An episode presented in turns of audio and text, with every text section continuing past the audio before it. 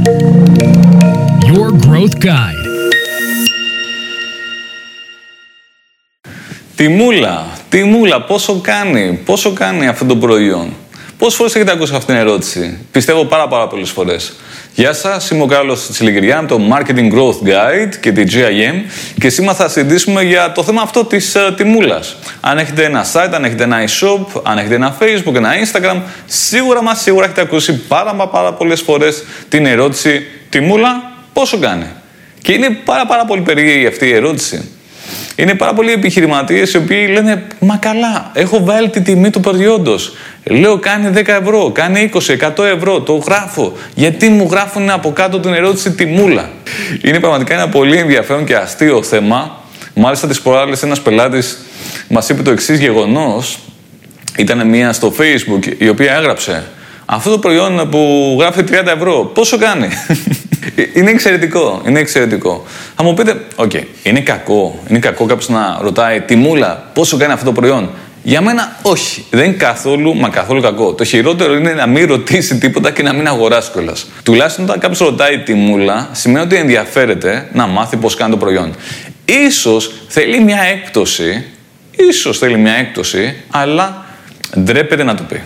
Οπότε λέει, αυτό το προϊόν που κάνει 10 ευρώ, πόσο κάνει; και ίσως αυτό που θα ήθελα να πεις πραγματικότητα είναι σε αυτό το προϊόν που κάνει 10 ευρώ, μπορεί να μου κάνει μια έκπτωση.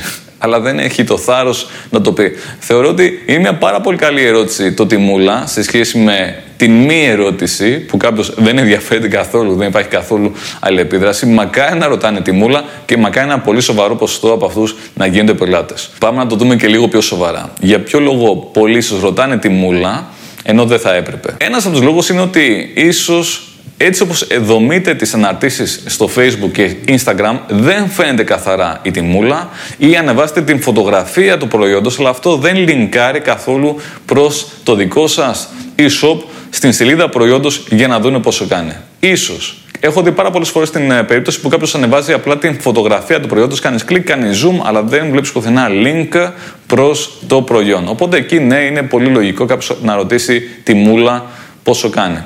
Κάποιες άλλες φορές φαίνεται τη μούλα, αλλά κάπου μέσα στην περιγραφή πρέπει να πατήσεις more για να το ανοίξεις, να το δεις όλο αυτό το πράγμα. Οπότε και πάλι δεν φαίνεται. Θα έλεγα πειραματιστείτε με το να κάνετε την τιμή να φαίνεται πιο ε, πολύ και ίσως να φαίνεται και μια συγκεκριμένη έκπτωση. Κάτι άλλο είναι ότι εάν πολλοί ρωτάνε τη μούλα πόσο κάνει, πολλά messenger, τηλέφωνο κτλ., μάλλον το e-shop σας δεν είναι καλά δομημένο, δεν είναι εύχριστο, δεν ελκύει τον άλλο να πάει να κάνει online την αγορά του. Οπότε εκεί πρέπει να δείτε το θέμα του e-shop, μήπως θέλει βελτίωση, μήπως θέλει CRO ή μήπως θέλει πλήρη ανακατασκευή.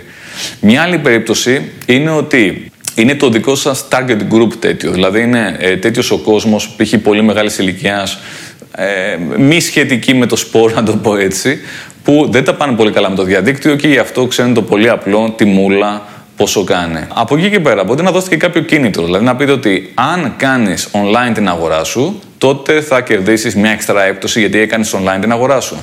Ή αν αγοράσεις online με α, κάρτα και όχι αντικαταβολή, θα κερδίσεις μια έξτρα έπτωση. Έτσι ώστε να έχετε μικρότερο load ε, να τρώτε λιγότερο χρόνο στο να απαντάτε σε μηνύματα, σε ερωτήσεις, σε τηλεφωνήματα κτλ. Δηλαδή, σκεφτείτε το ενδεχόμενο να δώσετε κάποιο κίνητρο. Ε, ελπίζω να ε, σας ε, ψυχαγώγησε αυτό το επεισόδιο και ίσως να σας έδωσε κάποιες ιδέες. Θα χαρώ να ακούσω τα δικά σας σχόλια για το θέμα «Τη μούλα πόσο κάνει». Τα λέμε στο επόμενο.